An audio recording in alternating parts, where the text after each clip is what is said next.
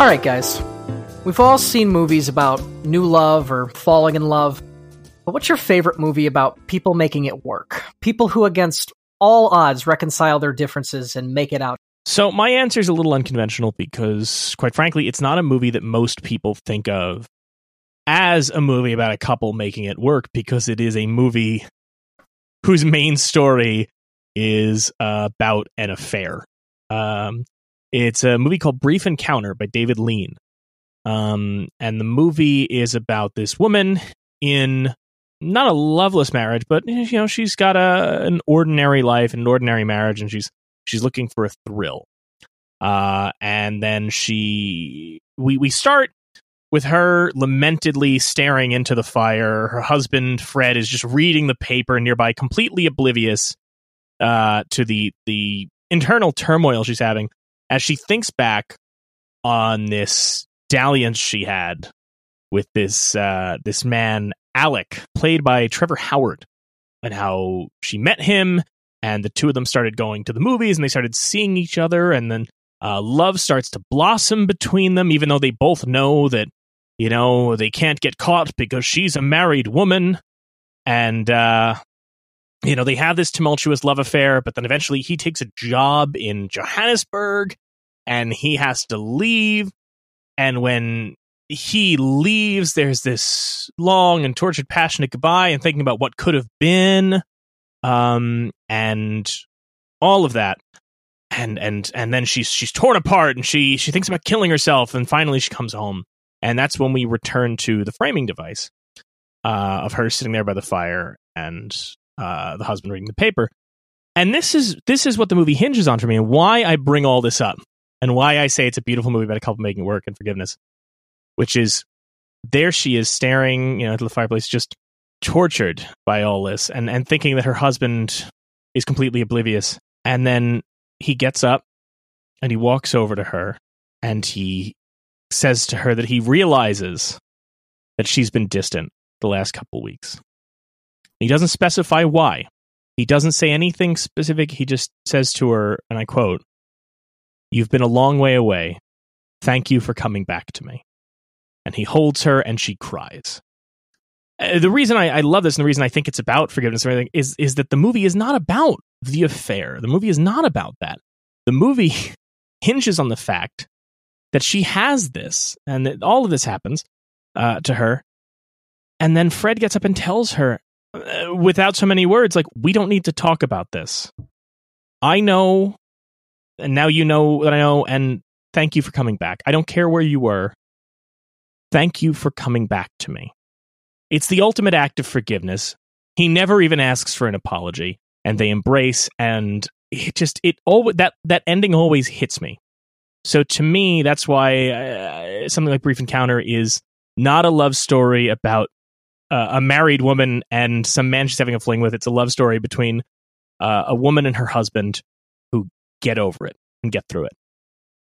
Okay, so my pick for this is um, maybe it's unconventional as well. I don't know, but uh, I, for me, I think one of the most beautiful, well observed movies I've seen about a relationship on the rocks and trying to make it work and all of that is um, uh, a woman under the influence by John Cassavetes. I thought uh, when I saw it, it knocked me knocked me right on my ass. It's like two and a half hours long, but it doesn't feel like it. It's about um, a marriage where the wife is dealing with like severe mental problems. This isn't a case of like, oh well, you know, the husband's bad and we treat her like she's crazy because she's not dealing with it well. It's like, no, she's actually like legitimately bipolar and she does crazy things and she's unreliable and the husband loves her so much, but he's a he just doesn't know how to handle it. He's a mm, Peter Falk is the husband, uh, Gena Rowlands is the wife, uh, as usual with Cassavetes. Um, I mean, Falk is a blue collar guy. He doesn't know really how to deal with this. He knows something's wrong. He knows the woman he loves is like slipping away from him and making life so much more difficult for him and the kids. And like he just wants to love her. And you know, he comes in to the house and she's with another guy. Like she doesn't even realize that she's married or anything. And he, he's like flips out over that, but like he, it's just, and uh, it's like a it's a messy movie. It's not conventional, and it ends with kind of this acceptance of just, well, I love you and I'm going to follow you wherever you go, no matter how hard this is going to be. And um, I haven't seen every Cassavetes movie, but I think uh, it's going to be hard for it to not be my favorite of his movies. I think it's pretty great, and uh, uh, we will be covering it in a year. So uh, stay tuned. I'm glad you already know that I am a fan of. I'm glad you remembered. I was about to be like, should we just copy and paste this into the next episode and call it a day? Grab your bundle of straw and climb aboard our boat because we're talking 1927 Sunrise, a song of two humans here on You're Missing Out with special guest Chrissy Sire. Our guest today is uh, actually an old film school friend of Tom and I's. Currently works as a translator and is uh, uh, holds the distinction of uh, our guest from furthest away because you are speaking to us right now from, uh, I believe, Norway. Uh, Chrissy Sire joins us to talk about Sunrise, a Song of Two Humans. Hello. I'm assuming, unless things have radically changed, you are still uh, in in Norway right now. Yep, I'm in Norway. Now, just to give folks some timing for us, because I feel like I need to state when we record things now to avoid them sounding unfortunate later. Uh, we're recording this uh, the day after uh, Joe Biden is inaugurated as president. It's been a crazy couple weeks. What's the most exciting thing to happen in Norway in the last two weeks? Uh, Joe Biden becoming president. Do you guys not have like excitement like that over there? Is I that... wish we didn't have that this kind of excitement. Yeah, seriously, I was gonna ask you guys, what is No, up no. with the I don't know third world country you're living in? Uh, well, you see, we have a system of government, and that system of government can be easily corrupted by ignorance. So, uh, Yeah, we actually a fun fact. I didn't think about this. It was like right before Christmas.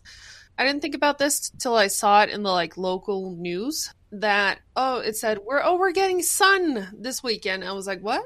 And it said in the article hours of sunlight in December. Hours. I'm I'm not talking days or periods. Hours of sunlight in December. Zero. So I was like, oh. I was a little confused because I was going for a walk and I was like, "What the? Well, what is this? I don't. Oh my god! Look at the sky. It's so weird.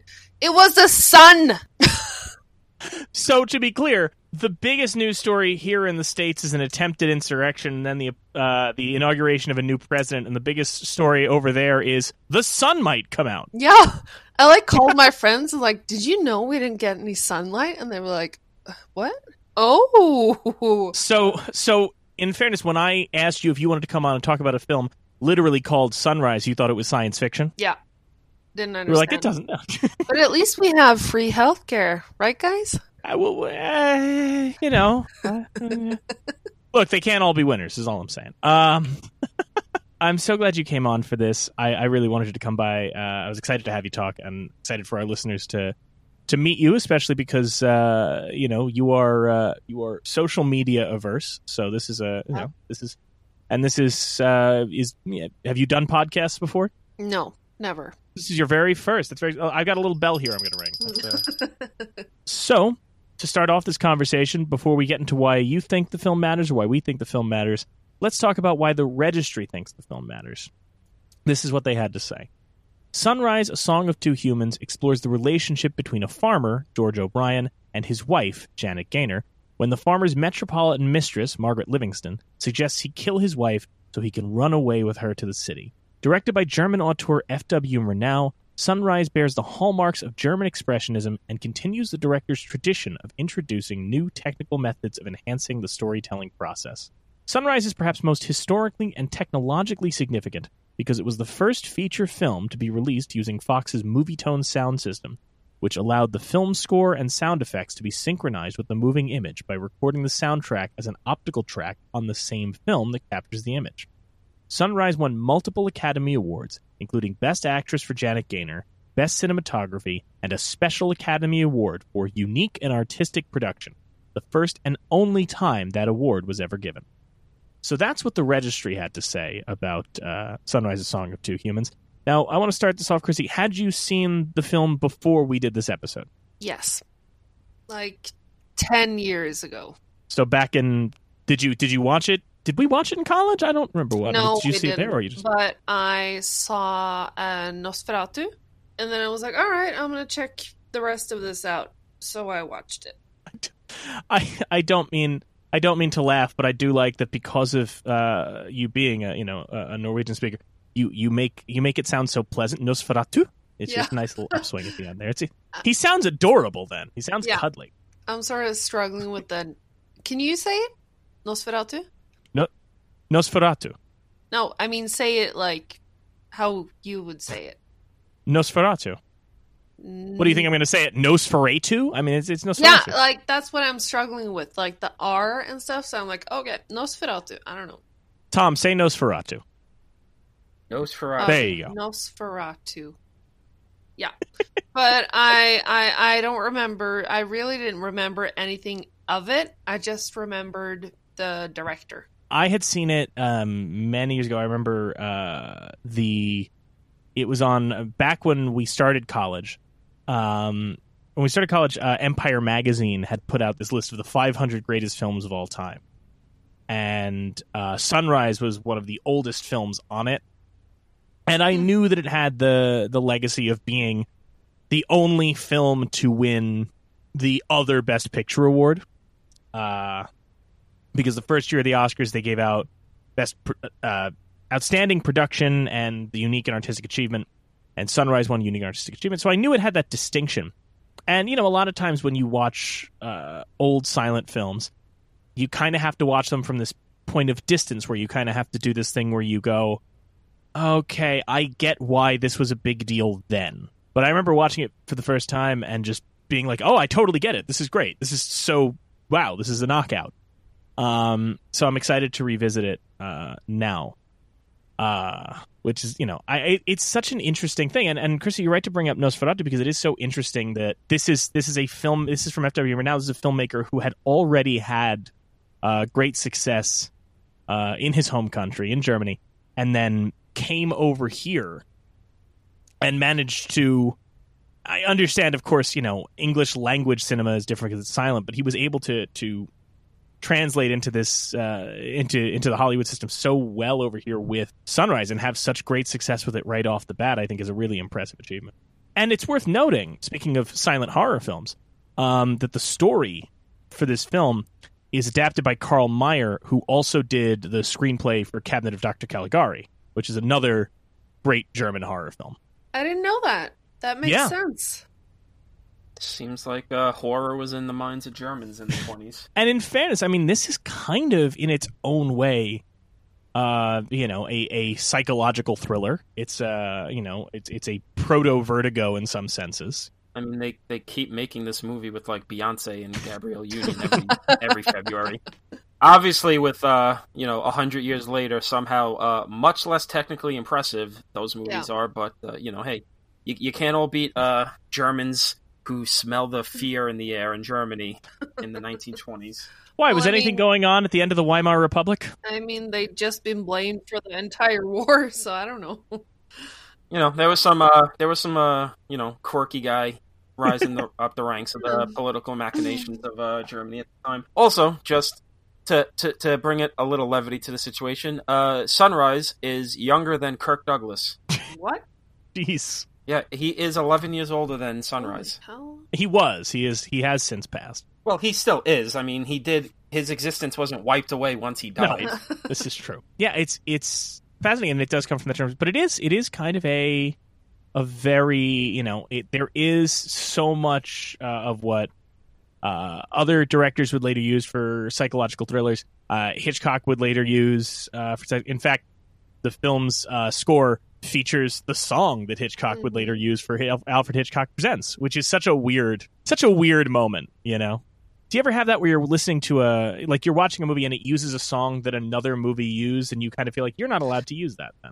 Yep. Yeah, Um, Man of Steel, 2014. They used the uh, something from uh, Lord of the Rings. The blah blah blah. Of, uh, yeah, they used it in the uh, trailers. They also Yeah. yeah. Yep. Yep. Yep. Yeah, there was also a Comic Con trailer where they used uh, some music from uh, the Thin Red Line. That was uh, very Yeah. effective. Yeah, and it's like, no, you. I'm not crying because of. Oh the- shit! Wait, we just we just had this a month ago. Fucking Wonder Woman eighty four used the score from Sunrise, uh, Sunshine. Excuse me, Sunshine. Yeah. when she starts flying, and I'm like, wait, what? Oh, really? I mean, Well, I that's- mean, I mean, it, I mean, hey, great music, love it. Always, always, always down to bring up sunshine. But uh, did Hans like have a week off or something? yeah. yeah, it's it's weird. Um, the other film that competes against it is uh, the- for the Oscar, besides Chang, is The Crowd, which we've previously covered on our show. David Sims was kind of join us for that. Uh, King Vidor's film, and what I think is so interesting is that it would be easy because they came out around the same time, and because they're both dealing with uh, a man, you know, in a in a struggling in his relationship and struggling to figure out what his place is in the world. It's easy to compare the two, but when you look at the way that this film is structured, instead of being specifically the story of uh, Johnny Sims in New York City, that opening kind of tells you, you know, this is a this song of man and his wife is no place in every place. You would hear it anywhere at any time. For wherever the sun rises and sets in the city's turmoil, or under the open sky on the farm, life is much the same. Sometimes bitter, sometimes sweet. It's very the characters are just called man, wife, woman from the city. It's very, very um uh abstract in in that sense. It's trying to be very uh you know uh, open and vague. So it's more in line with something like Intolerance, the D.W. Griffith film, which um, by the time this episode is out, our episode on that will already be out. But it's it's it's it's more a parable in that sense, I think, than than something that is a literal character piece in the way that something like The Crowd is. Well, it also in many ways though, like this movie is almost a little more focused, a little more character focused in a way because there's not much else to what it's doing. Where like the crowd has some like sociological stuff and all and like stuff about capitalism and like it kind of has a broader scope. Where this, for as much as it's very sketching characters, you you kind of, I mean, because it's really just them two. Like we spend and the entire runtime just with them. Like from the like the long sequence of him on the boat with her and he regrets it and then they go out and they start rekindling their love and then the boat sinks and it's like it's all just them. There's not much cutting away to like the the city girl who's trying to take him away or whatever or the family on the farm who knows he's cheating which is just like I, I love that at the beginning of the movie. Everyone's just like, "Oh, this fucking guy, he's with the girl again." and it's vague in, only insofar as it's written and performed almost like like a parable, like a, a literal piece of, of of like a literal Christian parable of you know there was a man, the man had a son, the one son. It's like you know they they don't they don't get into the prodigal son story doesn't get into the weeds of and the son who went away's name was Bill, and Bill really liked the Packers, and so like you don't get into that. It just is is vague enough. You're right to project yourself onto it and try and find your place in that, which I think is so such an interesting storytelling device that that. Well, I was going to say it's hard to imagine one doing, but we just had a movie come out this year with a character whose name in the credits is the protagonist. So I guess you can still kind of do that. I mean, it's and it's, it's fu- uh, you know because we talk kind of talk about that in the crowd episode of how like, I mean they get they have names in that and stuff, but like the way the dialogue is just so simple and to the point where like you could see them talking and it's clearly a lot more elaborate what they've been given to say to each other but like the movie itself is just giving you the broad just like well i love you okay uh, well i'm now now i'm mad and stuff like that where you don't need to overcomplicate it because it's because silent movies you kind of have to bring yourself to it because of that lack of that third dimension. And it's it's interesting you know i was thinking about the thing that makes this so impressive i mean murnau was just coming off of his, his previous film uh, was called the last laugh which starred emil jannings and what's so interesting about the last laugh is he's already trying to play with form because his goal was to make a movie where you had almost no title cards um you know it was a silent no almost no title cards and in fact if i remember correctly in the last laugh and it's been a while I think there's maybe like two or three total in the entire runtime of this feature. And one of them is only that when the character is about to die in the freezing cold, the title card comes up and says, uh, you know, something akin to in the real world, this is where this story would stop. There would be nothing else. But because it's a movie, uh, we're going to give him a happier ending, and he ends up inheriting a bunch of money and and and living, you know, the happy life. It's it's so compelling to see that even in that, like Murnau is really trying to play with the form while still understanding this is a film. It doesn't need to be realism, and this is so much playing with the form. It's it's not as though anyone behaves.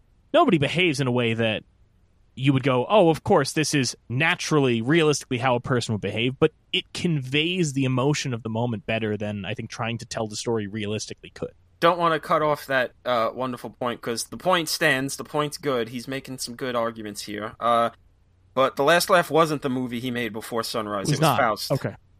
Faust. Did he finish Faust? I mean, yeah. Yes. Okay, you're you're correct. Last Laugh was preceded that, right? No, it preceded Tartuffe. Jesus, I'm missing a bunch here. Okay.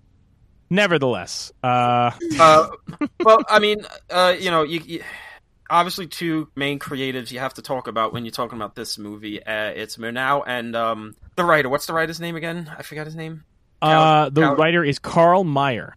Okay, so you, th- those are kind of the two main figures you're going to end up talking about with this movie. I think Murnau's got such a fascinating trajectory that I, you know, I kind of want to talk about because he doesn't have any other movies on, uh, unless I'm mistaken, because he only made like three movies after this, and this was his first American movie. So it's interesting, yeah. Uh, the one, so what I'm thinking of when I said uh, is that I think Four Devils is the one that's that's non-existent. The one he makes after this is is gone.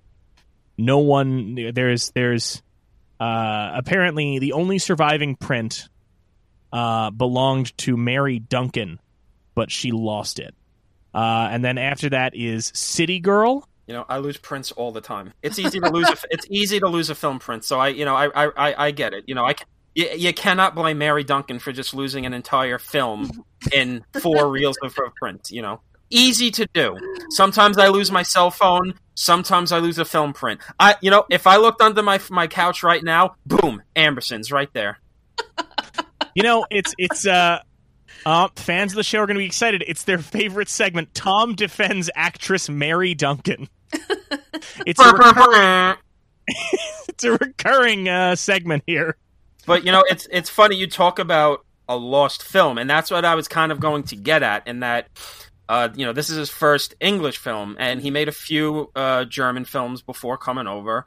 Uh, the most famous being Nosferatu.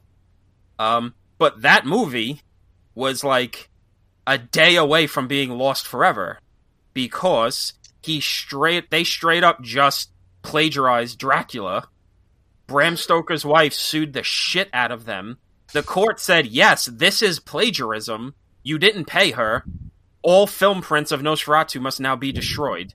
But because one print managed to get to America and in America they were able to hide it was the only way Nosferatu was able to survive. So, what would his uh I don't know career look like if Nosferatu Yeah. just got wiped away from the? What would cinema look like if Yeah. Nosferatu was just literally wiped away from the earth?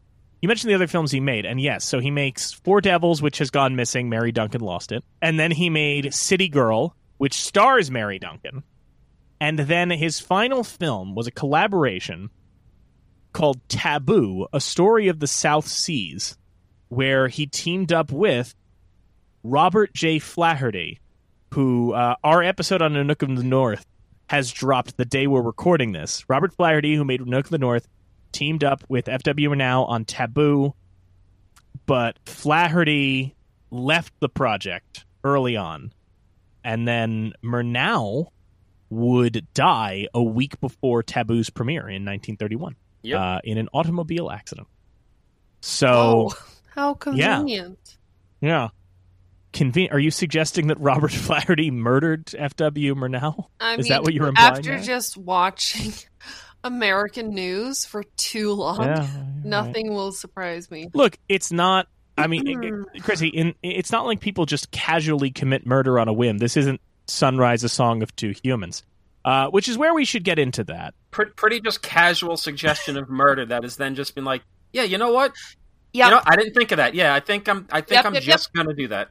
I have a theory. Oh boy, I Is it, I are we sent- about to go into a Jacob's ladder scenario? no no. I I have a theory, and I sent it to Mike earlier just to like get the lay of the land. and uh, I th- I think I'm good. Okay, so 1922, Murnau makes Nosferatu. Germany is in a crisis, and Nosferatu is, I mean, uh, Murnau is sort of high on that like German expressionism wave. So he makes Sunrise, a song of two humans. All right? In You this me? economy, Yep. Okay, just listen up because I was watching it. I um uh I mean, I totally bought the film and watched it legally. So, I was making some notes and I didn't realize this until after I was done watching it. Like, okay. So just listen up. The woman from the city, which is her only name, is straight up a vampire. Let that sink in.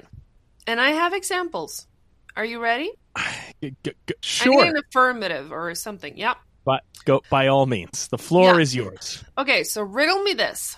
She only shows up during nighttime. Like the first the first ever scenes. She's like whistling ominously outside some guy's window. But the window is behind him and the door is like all the way over there. So she like whistles ominously and he's like, "Oh my god, the dark forces. I I oh, I have to go. I have to go right now." So he goes. And the woman from the city wears all black and she seduces the man really fast. And in the beginning, I was like, okay, that's not enough, even if that's your like gut feeling. But then, I mean, just rewatch the way she holds him. He doesn't hold her when they kiss. And mind you, this was a hundred years ago. So there were no like, oh, uh, gender roles it's just a construct and you can do whatever you want, blah, blah. Exeunt? I mean, right? She holds him. Just like a vampire would hold its prey or its, uh, I don't know, familiar. That's witches, but still. She holds him. Okay? And how she is seemingly able to mind control the man because she's like, oh, uh, we should be together. And he's like, yes. And she's like, oh, you should drown your wife. And he's like, uh, no. But then, yes. He totally agrees with that, like, suddenly. And you have that, like, juxtaposition. I don't know if I'm saying that right, of her, like, towering over him. Just her, like, around his neck area if if that's not suspicious i don't know and then you have like these bells that I, I guess they're wedding bells, but he they sort of like they show up in the beginning, and then they're there in the middle when they make up when he makes up with his wife. But it's sort of ominous, don't you think? Uh, if you guys want to hear more of uh, Chrissy's theories, you can read them on her blog QAnon, the Norwegian I. I no no, we did we did book the Norwegian Alex Jones. We should warn our listeners now. Um, but I, I I'm not done. oh and boy, in in the end when uh well first there's a scene where the boat goes down in the thunderstorm and it's like oh very dramatic but then in the scene when we see the man when he has survived we see the moonlight. That's when she emerges. And she's like awake and just circling like ominous shit. I don't know. But when she hears the news that oh my god some blonde chick which is totally not me because i'm the complete opposite of darkness. When she hears about that she's suddenly up in a tree. How in the happy hell did she get up in that tree she's supposed to be a lady from 100 years ago right and we and we know women do not have upper body strength. True. So how in the happy hell did she get up there? Why is she up in the tree and not on the ground like a normal person? All right. Thank you. I'm done. Please discuss. So her entire argument is just the Richard Pryor Dracula sketch. Hey man, what you doing looking in that window? so when when we uh, tell folks who are coming on the show, we always say the important thing is that you come on with your take of why this film matters, and the the importance is to get different points of view. And I I have to say this, um, this Backfired. takes the cake. No, this this takes the cake for absolutely the most unique take on a film yet. No one else has come in on one of these movies and been like, throw out everything you've thought about this film. I have a take.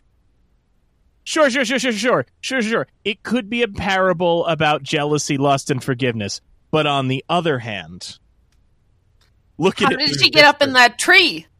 Listen, that was all know, totally unnecessary. There was no need for her to be sitting in a tree listening to other people talk. Listen, Germans Truly. can only make one kind of movie, and F.W. Murnau was only able to make every single human being in his movie a vampire, or those that are being hunted and preyed upon by a vampire. I like that under Tom's premise, Chrissy believes that every German film is a vampire movie, and it's No, just no, no. you know, Not that every German film, but just every German filmmaker can only do one kind of thing. So Uh-uh. Murnau made Nosferatu, and so everything else, it, that is his Rosetta Stone. You need to look at every movie as in which one is the vampire, the one that walks among us, the dead, and wh- and who amongst them are the prey. It's Wow, very simple. Tom, You sound kind of angry.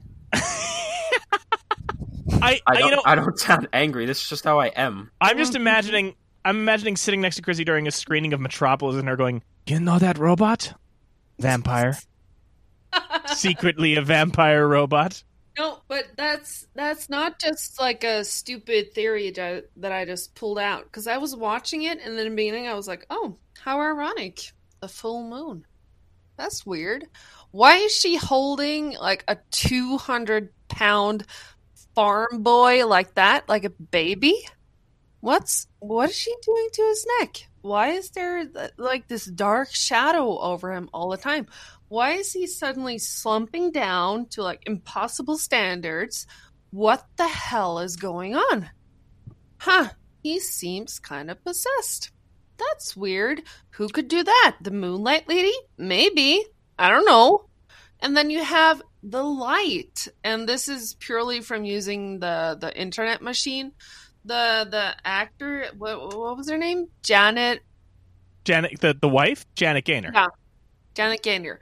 She originally has like long flowing white hair, but in the mo no, I mean red hair. In the movie, she was forced to wear a wig, a blonde wig, and the the audience they were pissed because they were used to seeing her long hair, but she was wearing blonde wig, blonde versus black hair, the darkness versus the light. And you really can't trust any woman that changes her hair color. That's very shifty. truly.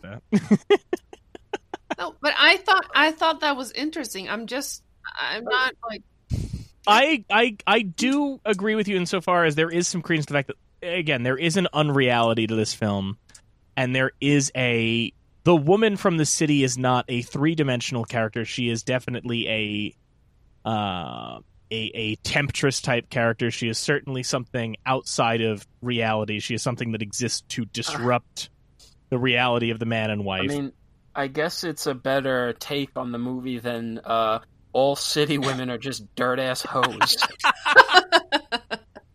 I I gotta I gotta say I I love the fact, truthfully, and we will get into the more serious film discussion before our audience revolts. But but I I do have to uh, appreciate the fact that I I did kind of go, you know, hey, uh, you know, to you before, and I'm like, hey, are you comfortable doing the show? You comfortable being on mic? And and secretly, you were sitting there going, I'm going to be this show's chaos agent.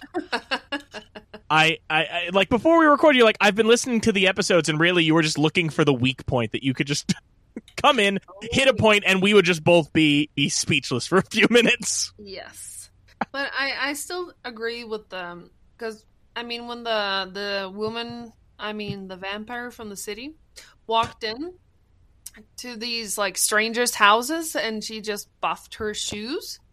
I was like, oh, you're a slut. You are a slut because you're showing your ankles. That was that was 1927. No, but here's the thing that I think is interesting, and this is the thing I really love in this movie. Truthfully, if we can talk about a shot for a moment, uh, and you're right, you're right about it being creepy. I mean, when he's walking to go see her, he's walking through that very foggy farmland, and you're right, there's the full moon. My favorite thing about the moon, though, uh, and the way that it's used, is that the Murnau understands how we watch a shot and how we process images. And so when you have the scene where he's going to meet her, uh, you have a, a wide shot. Uh, the woman in the city is on the right side of the frame. Right? I believe the right side of the, she's on she's on one side of the frame and the moon is dead center as though it's acting as a divide and there's that empty space and then the man enters the empty space so your brain is already doing the math of like right that's her side that's his side it's divided by this moon so when when she crosses that divide you naturally just feel this shudder of like she violated the space you know Yep. it's it's like when you nowadays you know when you break the the 180 degree rule that we were told about in every class for four years when you break that it's jarring and the same way you're, when she crosses over when she crosses under that moon into his space it, it is it's jarring it's it's Yep. telling you something's wrong uh i think that there's some great things of you know and even the way that he's playing with the the way that cinema the way that when uh when there's the title card and she says couldn't she get drowned the way that the card melts like you don't see that No. you know play, playing with the form that way i think is so interesting Yeah, but I think that's uh, part of the reason why it's so popular. I'm not going to say popular, but why it's so revered. oh no the now. tiktok kids love sunrise a song of two humans Oh god. it's that and sea shanties the tiktok kids are all over it but Right. it was it was kind of the first uh doing a lot of things. I mean the the set it was all set. They Yeah. weren't outside. It was all set. So just sort of the budget of that film and the way that Murnau uses the camera to portray a feeling without the talking cards or whatever. So I mean you you really feel something about the I guess the man and the wife Yeah. during the film and that's sort of amazing even now without speaking and it's you know when you talk about the techniques i mean the fact that that opening shot of the train station Mm. uh, was all forced perspective uh, you know it was it was multiple layers and they used uh, um, you know uh, they used short people uh, or, or little people whatever the proper term is they used little people to stand in as as people walking in the background so it looked like they were further away used a model train up close to the camera which is the same kind of techniques they used in the film we just recorded our last episode on, which is Casablanca for the plane. Um, so Murnau is already, you know, in 27 playing with the tricks they would be using for decades to come. Uh, and at the same time, to talk about innovation, you know, as as the statement from the registry mentioned, they used uh, the soundtrack, the idea of this synced sound soundtrack. Mm. Nobody's talking, you know, that would that you know that that would come with the jazz singer, eh, which is around the same time, but but it's still using a synced audio track, recognizing how you could use certain sounds to evoke an emotion out of the audience.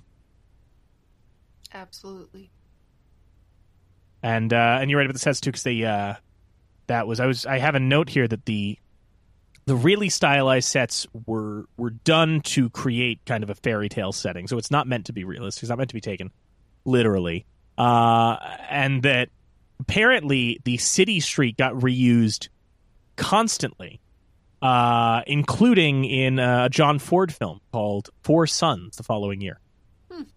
well i can imagine it costs a lot of money so Yeah. why not Gotta, gotta keep using it. that's like we talked about in our Gone with the Wind episode. Uh, I don't know when the last time was you watched uh, watched Gone with the Wind, but uh, when Atlanta is burning down, they're literally burning down old MGM sets. They literally just they they set fire to old MGM sets.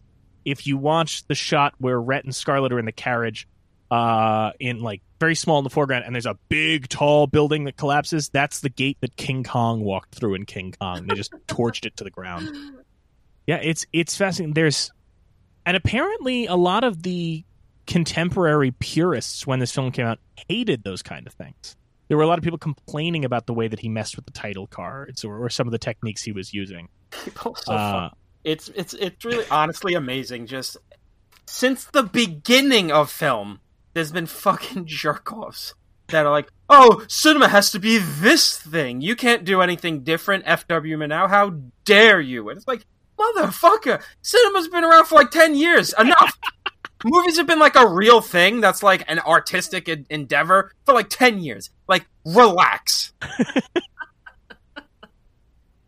but there is i mean there is this element and you can read it even in criticism of the time about like oh movies should only portray things as they really are. They should only be uh you know a literal one to one of like how people behave you know? It should uh like uh tom has lately taken to twitter and anytime people have their um you know put their scholar glasses on and, and try and have the discourse about it about like a kids film or a superhero movie and just tom's comment is always i'm sorry it was not an italian neo-realist film.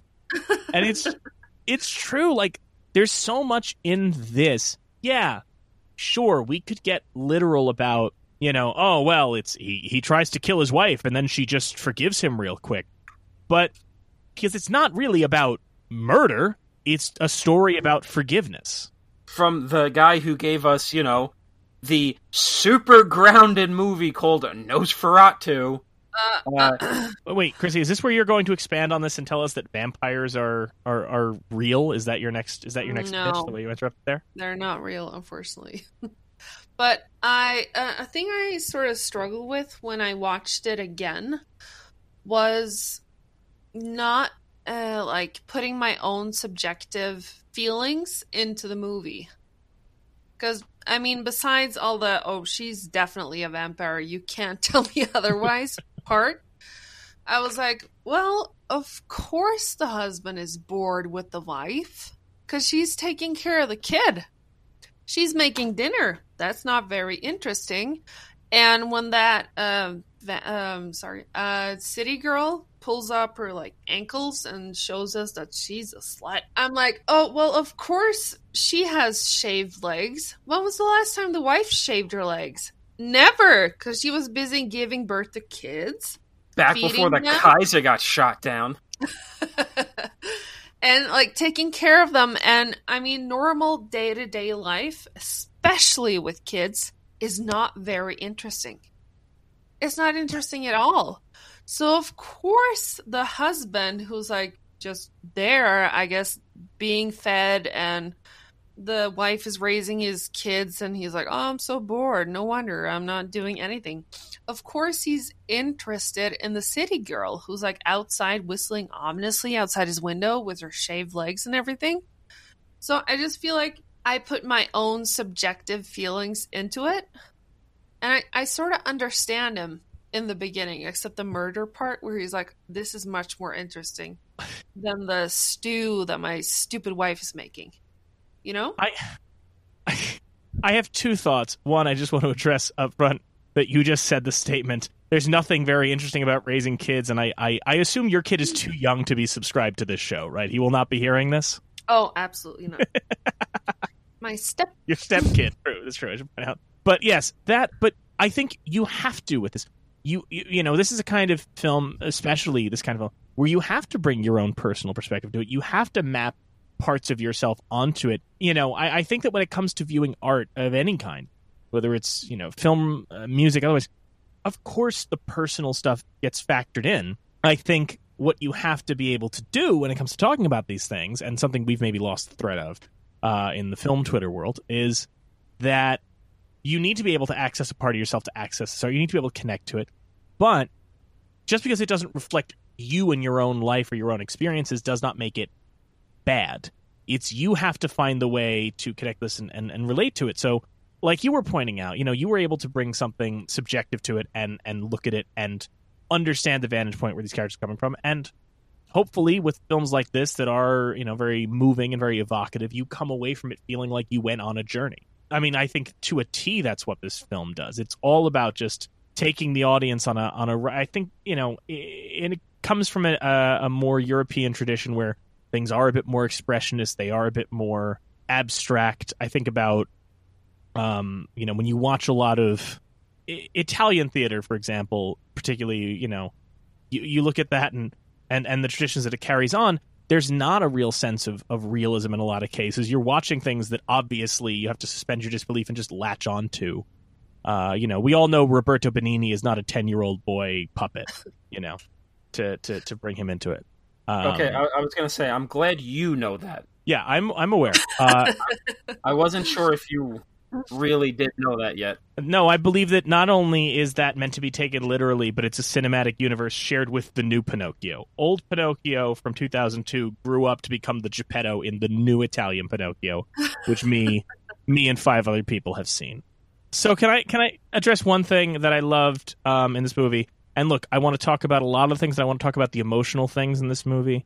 Uh, I want to talk about the the moving things in this movie. However, I do also want to uh, address something that I think you know we talk a lot about what movies do or don't do now, right? And how movies should do more of something. Oh, they don't do it like this anymore. Um, you know, and I, I think one thing that this film does that so many movies today don't do is there are not enough drunk pigs in movies today. Yeah, what was that? Why? Why was the? Oh well, that was a pig- pi- in it in America we have something called pigs. They're an animal, Chrissy. You see? Oh yeah, I know. But what? uh, what was that like tossing of the balls and you release a pig? Was that the prize? Were It's- they being so- punished? I don't know. No, it, pig races are a thing that happened out here a lot. Uh, they're kind of a thing that happens still at like country fairs and things like that. This is a real thing. Pig races. You just like they have these pigs and they make them run, and you kind of like you cheer on which pig you're rooting for. Yeah, but um, the pig were not racing. Well, that pig got away. Yeah, it's it's a thing. The pigs are incorporated into these fairs. Is what I'm getting at. I don't have a defense for it. It's just we were starved for entertainment back then. I don't, I don't know what to tell you. Well, just goes to show you what FW Murnau feels about Americans. Just I don't know, the fucking watching pigs doing shit. I don't know. yeah. In fairness, though, that the drunk pig is a delight. it is delight. Also, could absolutely be deleted from this movie. Yeah, Yeah. sure. But that's the thing. I think the thing that's that I like about this film a lot is the fact that it's rewriting the rules. It's doing something different as opposed to. And we talked about the purists back then not liking it, but now, like, if you made this movie today, it would be a two and a half hour long movie because we would have had to, because the rules say we would have had to spend an hour establishing the husband and wife's romance, and then we would have had to spend time showing his slow descent into cheating because otherwise the audience isn't going to buy it because XYZ. And this movie foregoes all of that and just kind of goes, I'm going to take you on a 90 minute ride. Don't think about it, just feel it. And you know, I, I do question whether that's possible. You know, now if we've gotten so far away, if we've established such rigid rules for what you can and can't do, where you know, and I don't mean that in like I don't mean can and can't in a cancel culture way. I mean specifically like now in film criticism, there's so much. How many people make a career on YouTube going, here's everything wrong with this movie? Because the rules say you can't have a character say this before they say this. And it's like, this this flouts, all, this throws all of that out. And, uh, you know, I mean, and in effect, by doing that, kind of has the freedom to do what it wants. And, and it allows you to, it can alternate between something that's meant to be just uh, you know sincere and literal and also have a lot of expressionist uh, images in it because since it sets up that unreality from the start you are more receptive to when the husband you know when husband and wife are walking and you have the uh, the the front projection in front of them walking through the city and then the cars or them laying back and looking at their future above them in the sky you can have those moments and they're not jarring because the film just tells you from the beginning just go with it Yeah, but do you feel that that was how people that was people's perception like almost a 100 years ago? Or do you feel like since we spent a lot of money on our degrees, we're able to put on our like special hats for the uh, like yeah, discussing a movie that was so old, but I mean, somebody said it's important, so now we think so too. I I mean we have in the past in the show pushed back on on this this uh instinct some people have sometimes to to kind of and I'm not saying you're doing this specifically but like to kind of think like well in the past maybe they were dumber uh because if anything no, not, no, I'm not saying dumber. no I'm not saying you are but I'm saying it's more a thing of I'm I think that when this film came out, uh, yeah, I mean, again, there were contemporary critics saying that's not how you do film, but I, I think because the medium was still so new, what one, I think people were more open to stuff doing something different. Um, I don't think they had gotten so set in their ways about what a movie is quote unquote supposed to be. You know, we didn't even, if you look at old movie magazines, uh, and you read how they write about these films that are coming out, you know, Hell's Hinges or whatever, they really don't even try to put them in the same tight genre boxes that we do now. I think there's a lot more openness to, and it was also something that was not treated the way we treat it now. You know, uh, back then, you know, when you once we got into the age of features, uh, you know, once once you have that with the D.W. Griffith films and then King Vidor and all that, people tend to talk about it. At least from what I've read, and it, talk about it like going to the theater. You know, that it was more about it was less a consumer mm. product and more something where you went and you you were open to what this is going to be and and and what it could be. There was there was so many more possibilities to it in the same way that I think the only comparison, and it's not a one to one, but I think that now when people pick up a, a video game, for example, yeah, there are the people who go and they just want to play a sports game or a shoot 'em up. But there is this idea now, especially in that indie world, of these can be anything. I, I, there's the, the rules are trying to get flouted where I've, and I'm not a big video game player by any means, but I feel like every every other month I'm hearing about something where it's like, oh, you got to try this game. You you play as a flag. Okay, what does the flag do? It just sways around. Okay, and then in this one, you know, you're a feather, and in this one, well, you're walking through a graveyard, and it's just you. Uh, like, there's so much where it's like, where all the rules are out. There's this big audience for. Yeah, I want to see something weird. I want to try something different. I'm open to a new experience, and I think that if you look at the way people received films then, while of course there were the ideas of this is a comedy, this is an adventure, this is this. There is a lot more flexibility in terms of like, yeah, try this. Let's see if this works. Sure. Which, you know, and and the audience at least to, to more of a degree than they would now show up for that. Well, yeah. But still I I feel like there's it's uh, well, I, I, of course, it's hard to put myself in the shoes of a farmer from 1927, but I still feel like once there was a new like motion picture out, or the the before the talkies even, there was like, okay, there's this new movie. I don't know what's it what what's it about. I don't know, but it's an evening away away from my sad life I'm just gonna sit here and I'm gonna watch it. I'm gonna put on my best clothes and yeah, let's go. You know? So I feel like yeah. we at this point in time we put a lot more meaning into something that was sort of just a distraction from the post-war feeling. You know? I mean, I agree with you there, but I all I think that it was more. I don't think that necessarily the people were going to this and and taking notes like we are going well the net that he walks past symbolizes his own entrapment and his own yeah. i don't know if it was that but i think that what that was meant for and what that really does is it's the same thing as it's the same thing as if you listen to uh if you listen to a bob dylan song or a joni mitchell song or a patti smith song where there's these very evocative images in the lyrics and if you sit down and break it down you can sit down and go, oh, this is what Dylan meant when he said this because this is referring to this.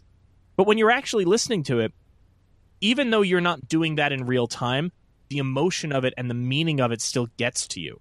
So I think that even though nobody was sitting there, or not many people were sitting there in the audience going, oh, the way that she crosses underneath the moon is like her going through a barrier that was created by our subconscious, but they felt it. And I think yeah. that it is the it is about the openness to letting yourself feel something and respond to art in a visceral way without having to rationalize it and codify it the way that now when we talk about film there is always this impulse when you're watching a movie uh, to think okay well how why do i like this? Let me see if i can break it down into specific things because if i say on twitter that i liked it and uh, I can't explain and define exactly why I liked it, then people are going to tell me that I shouldn't like it. And it's like when you go to see one of these kind of films, you just you just feel it. You just let it happen. I mean, that's that's at least my my, and that's the thing with even with the the fact that it's not about it's a movie about forgiveness, but it's not a movie about forgiveness in the way that like we think of it now, or in the way that movies would be uh, in in the future where forgiveness is something where it's like where it's a transactional thing. Um, where now when we talk about forgiveness, um, we talk about it like a, jet, a get out of jail free card, right? Yep. Where if you say I'm sorry, uh, I'm sorry means you can't be mad at me anymore. And if you don't accept my I'm sorry, then tell me the tasks that I have to achieve to make you not mad anymore. And then once I achieve those tasks, you can't be mad anymore. Whereas this is about forgiveness in the way that I think is more often the case in uh, especially long term relationships, which is forgiveness in the sense of the world is chaos and we're just emotional objects tossed around in it. Let's just try and get through it. Yeah, I completely uh, agree with that because um, I mean, when I when I saw it, I was like, okay, but what has the husband done? Has he saved her from anything? Has he? Does he have any redeeming qualities at all? He doesn't. At least that we don't see, but we're sort of invited into their relationship. We don't know a lot about it, and it doesn't show us anything about it except that the wife is like really forgiving. But usually there would be some kind of like redeeming qualities or he saved her from a bus or uh, whatever. He saved her generally. But here it's like okay, but the wife forgives him, and we just have to accept that because that's exactly how a long term relationship is. It Yeah. may look crazy from the outside, but on the inside, you don't really know. Yeah, it's it's. I think that we, you know, and I, I this came up when we were talking about when on our Gone with the Wind episode when we were talking about the very complicated staircase scene, and I kind of went, we forget that human sexuality is complicated. I think that with people, we forget that human emotions are complicated, and and trying to be people together is complicated and uh, you know i'm not i don't think that if you went to fw Murnau and said hey uh, my friend's husband tried to murder her. Should she forgive him five minutes later? He would go yeah of course. I literally meant this as i depicted it. It's more doing something very broad to convey uh, you know a more complicated and nuanced emotion. Well, I think that's kind of a thing we've kind of lost in movies these days, in that they don't, they aren't like an exact one to one replica of real life. Like we're dealing with, I mean, depending on the story you're telling, it's either fucking like uh one of Linklater's before movies where it's like set overnight or set straight up an hour and a half. Sometimes you tell a story about uh, like like uh the crowd where it's like, oh, this is like a story set over like ten years. Uh, it's you, you're dealing you have to deal with the compression of time and thus you're dealing with the compression of emotions and people at least at this time because it felt like people kind of must have understood like well wait okay so this isn't real so we can accept like things that aren't real because like we said this guy made Nosferatu Yeah. uh, Phantom of the Opera had come out two years before, so Universal was starting to get into the horror movie thing. Like people are able to understand that necessarily things we're seeing isn't how it's going to exactly be, but the truths that they're getting at because it, it, it still does paint in like okay, so we kind of see them at the beginning of their relationship and they're happy, and then we cut ahead and this guy is now being preyed upon by the succubus from the city, excuse me, the vampire from the city. Vampire. and but then seeing his regret and how he really is like conflicted and he doesn't want to kill her and then he he does like it he wakes up to what nonsense is going on in his heart and then they spend the day together and you see oh they do love each other. There is love there. So you can kind of just accept like okay we've compressed all of that time we jumped over from happy marriage to vampire attack and we can now go okay the movie's now has making us say do you accept the the compression of time we're we're putting forth to you? And you know I, people did at the time and you know people do now if they watch it. I mean i mean I th- although, although i think like we've mentioned before like only us uh film school folk would ever actually go back and watch a silent movie and kind of accept it and just be like yeah this is great because no, uh, Tom, you don't you don't realize BuzzFeed's already published an article of I watched Sunrise Song of Two Humans for the first time and geez. It's uh you know. I watched Sunrise of Two Humans and yuck. Um, what they would look like if they were cement mixers. Why do you trust BuzzFeed? I mean, come on. Yeah, no, I, I I do kind of eh, eh, understand where Chris- Chrissy's coming from. Of like, I do have to remind myself. Oh, I mean, I don't have to remind myself anymore. I kind of just in like ingested it, but like we do need to remind ourselves sometimes. Like, not everybody watches movies like we do. For sure. I, I think the thing is it's a matter of like I I think, you know, and this this came up because just you know, this came up because the the description that the registry gave for the searchers was very weird because it was like maybe people at the time didn't understand what it was trying to say. And I'm like, that's a weird assumption. I think with this, like it just like why are you saying that? With this it's a it's a thing of I think that, you know, again, it's out films weirdly when you get into this era of silent films and a lot of it is because it's i, I honestly it's pre-code movies in general uh, often are tackling more complicated ideas than the films obviously post-code but you know there's there's there's there's a lot more to it i mean the crowd have you seen the crowd chrissy Yeah. it i'm yeah, lucky you it's hard to find over here uh it's a night uh, great. I mean, another one that's great, and it's very complicated. And it's very, it's asking a lot of its viewers, and I can't help but think, and I don't hate this film, uh, the film I'm about to invoke, even though it stars uh, an actor that Tom has no patience for.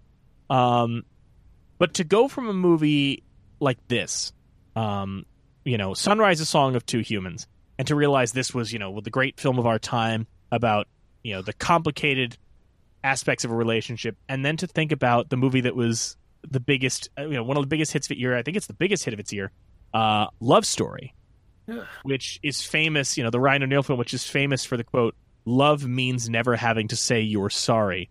Which, setting aside the fact that, line makes no sense when it's thought about for more than a second, it's uh, what does that mean? Are you saying that you should never make a mistake, or does it mean that you shouldn't apologize? I don't know what that's getting at. That's the, the the romance film equivalent of Vin Diesel saying the thing about street fights is the street always wins in that Fast and Furious movie. like it sounds good, and then you try and interrogate and go, what does that mean? But think about that. Think about how big a hit Love Story was in its day. Uh, I think it was the top grossing film of its year. It's on the cover of, I think, Time magazine saying this is going to make Hollywood happy again, which was at the start of the 70s, so that prediction didn't quite pan out. Th- Imagine going from this movie that basically goes, look, the thing about relationships is they're very complicated, it's very tough, and forgiveness is not a a uh, is not absolution, but forgiveness is how we get through this nightmare. And then jump ahead to no, love means never having to say you're sorry. Like what a watering down of a complicated thing.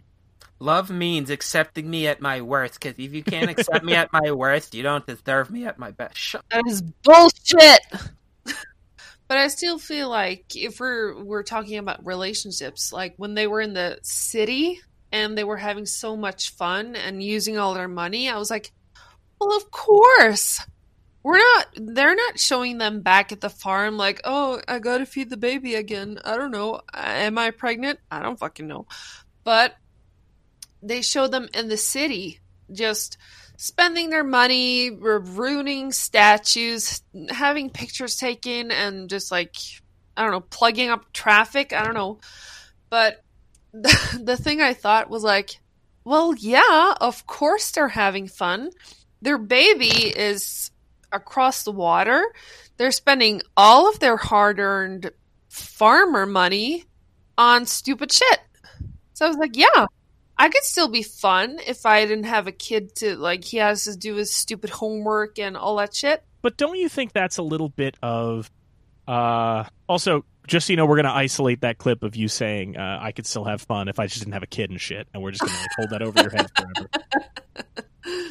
I could have fun if I didn't have a stupid kid and shit. Oh no. Anyway, um no, but don't you think that that is also an element of that when you are in uh when especially when you're in a, a long-term relationship when you've tried to start a life with somebody that you do kind of get so caught up in the minutia and the day to day and you do kind of have this thing where your brain just kind of like when you're trying to multitask your brain goes good that thing's under control i have this person this person and then you have to make that time to sort of go no we need to go have a date night or we need to make time to just be you know, like it's it's it's wonderful to find another human being with whom you can just sit around uh, wearing sweatpants uh, all the time and just like I don't know, watching The Mandalorian uh, and and stuff.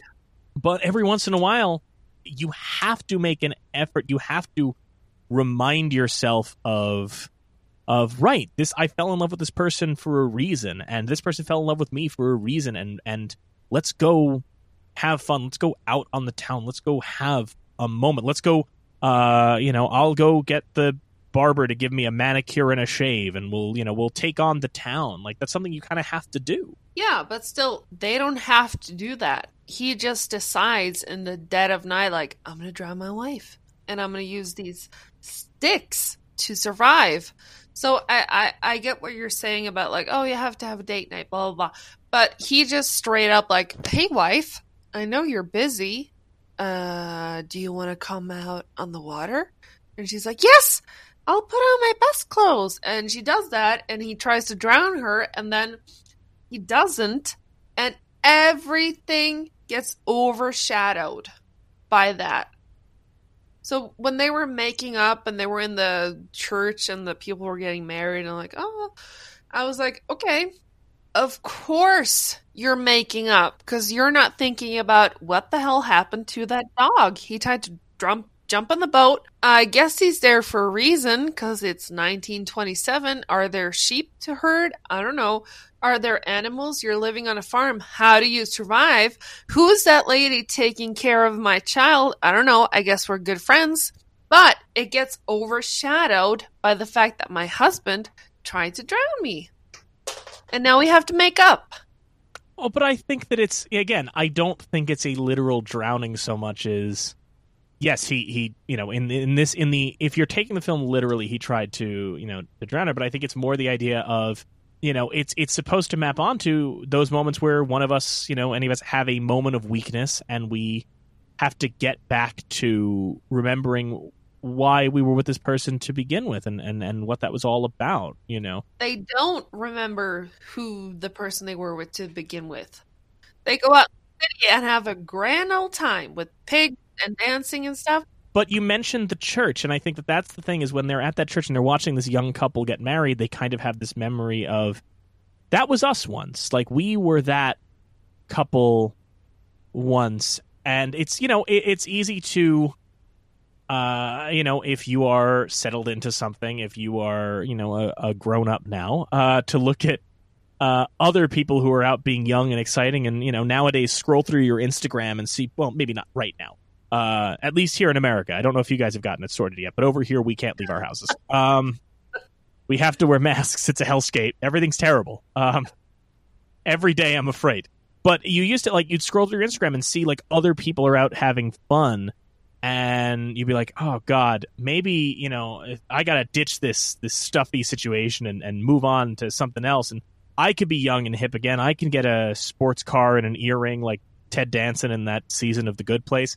Like I could do this stuff, and then and for them to look at the wedding and to kind of just have that moment of, you know, recognizing, right, we've lost touch with with what we had, and they over the course of the film they get back to that. They they find that. And i think that that culminates in the ending that we haven't really addressed which is you know the storm comes and he thinks she's drowned and he's torn apart by this you know even though that was the thing that at the start he wanted and at the start the woman of the city you know was pushing for and then she shows up and he uh, tries to strangle her the same way he tried to strangle uh, his wife earlier.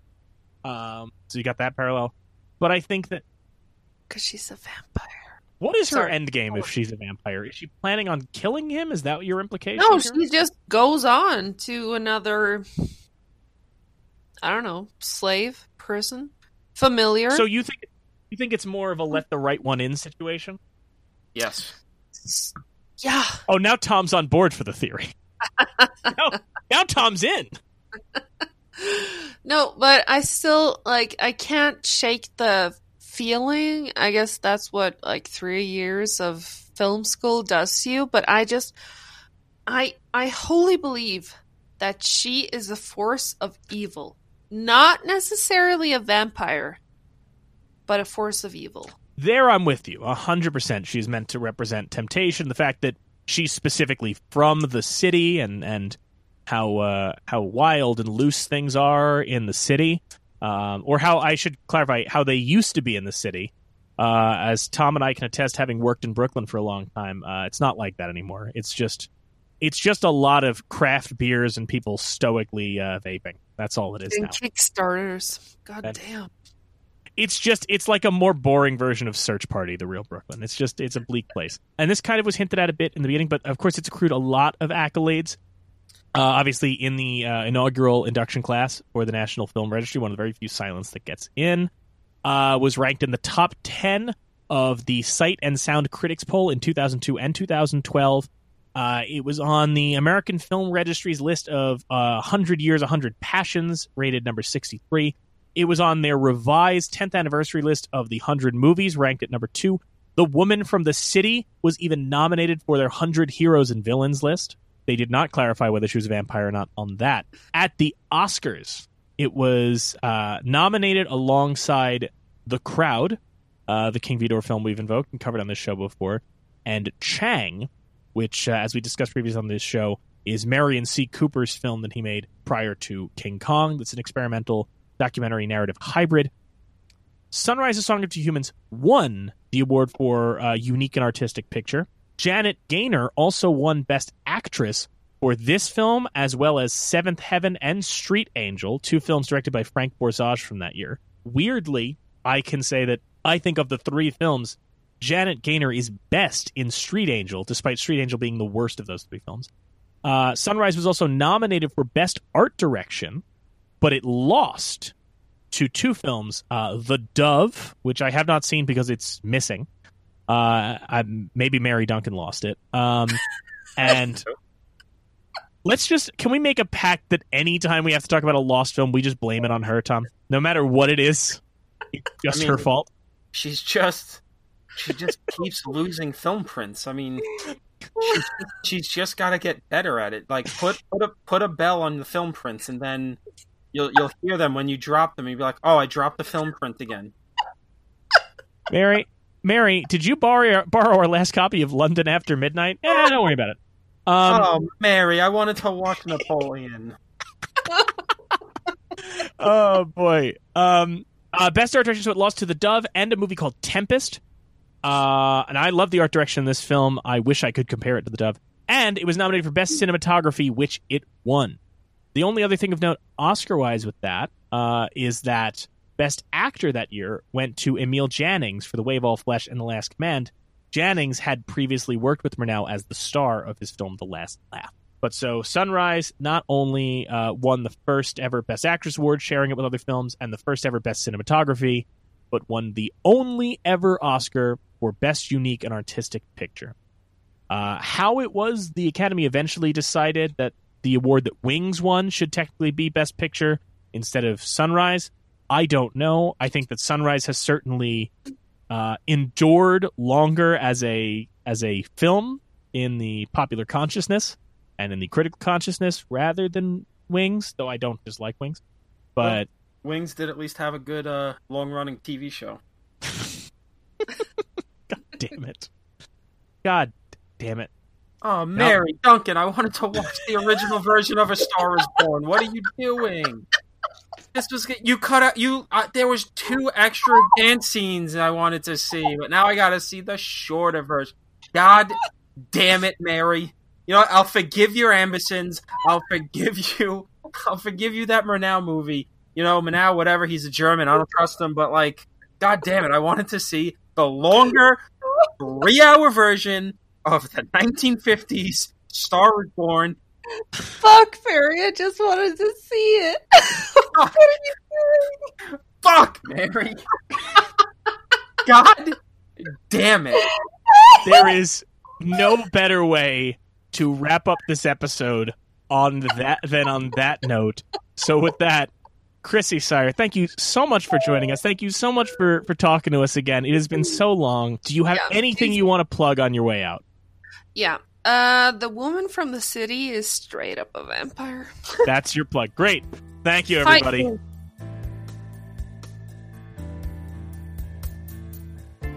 I guess the only thing I'll say, uh, in addition, uh, with my thoughts about Sunrise is just how I've noticed that a lot of the movies uh, in this uh, initial year, uh, relatively earlier films, tend to be more approachable. So even though people might have a harder time uh, talking about movies now, I do feel like when we approach things like, uh, you know, e- even Intolerance, uh, Modern Times, Nanook of the North, um, even with like just minor context, a lot of these movies you can um, approach without any real understanding of film outside of uh, suspending your disbelief.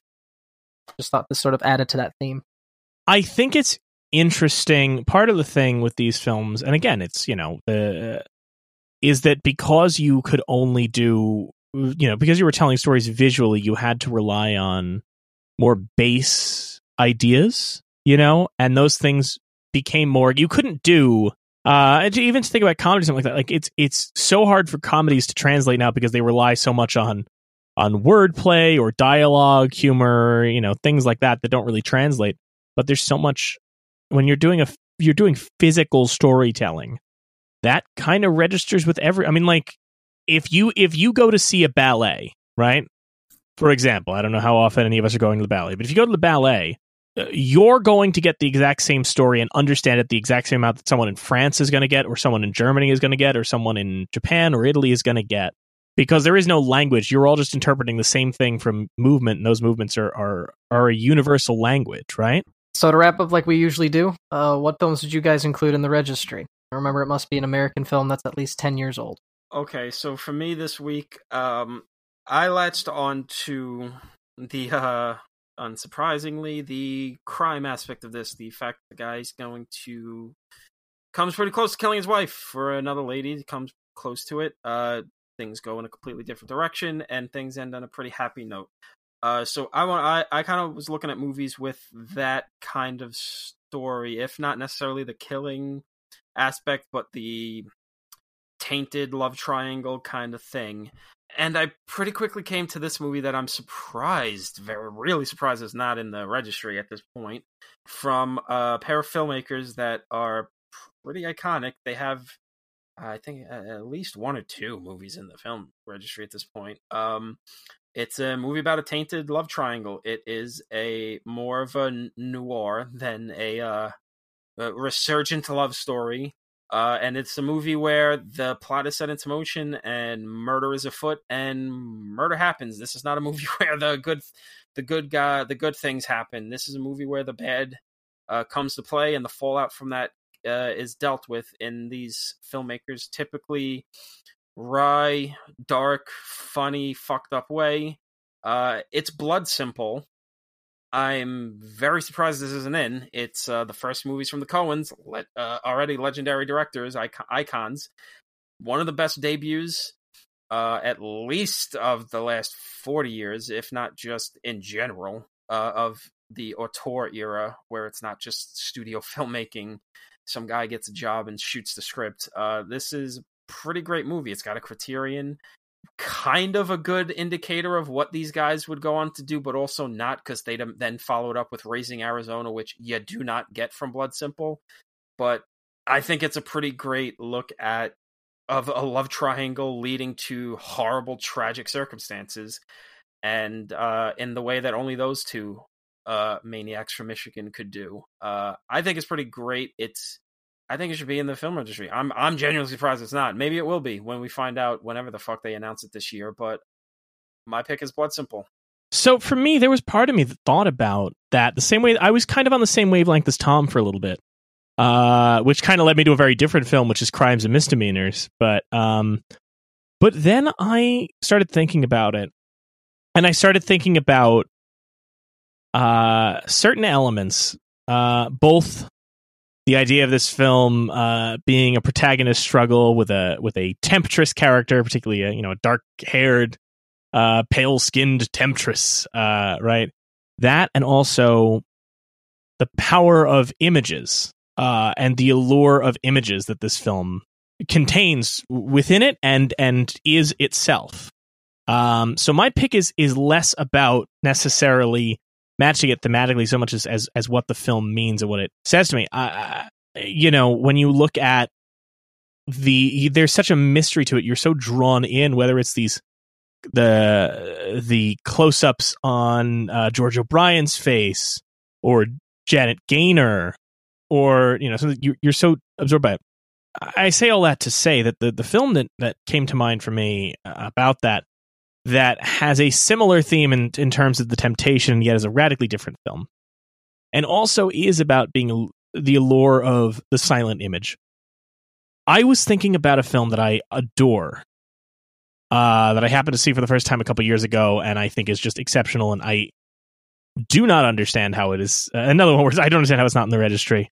Um, but for the fact that, quite frankly, the film world and film academia is is uh, not great with recognizing female filmmakers. N- even worse with recognizing black female filmmakers. Even worse recognizing black gay female filmmakers.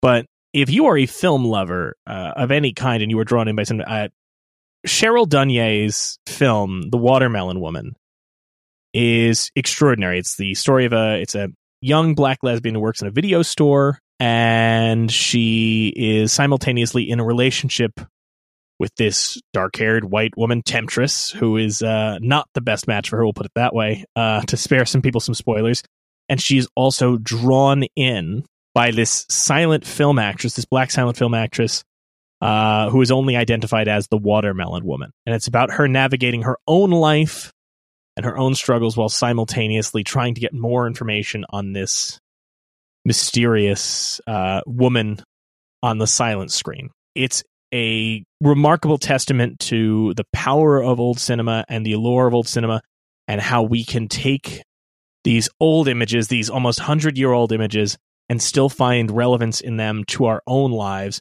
just as we did, uh, you know, with this film today, and just as many people are doing with, with uh, the silent films that we're discussing. I, I think, again, Watermelon is absolutely extraordinary and and absolutely deserves uh, a place in the registry. Thank you for listening, and thanks to Chrissy Sire for joining us. Be sure to follow our co hosts on social media, where you can find Mike at NKOAS and Tom at Raging Bull 1990. While you're there, be sure to follow the show on Twitter and Instagram at YMO Podcast. If you like what you heard, don't forget to rate, review, and subscribe. It really helps a little show like ours. If you know some friends who might like the show, tell them about it. And if you have someone you think would make a great guest for an upcoming film, tell us about it at yourmissingoutpodcast at gmail.com. Thanks again for listening, and we'll see you again next time.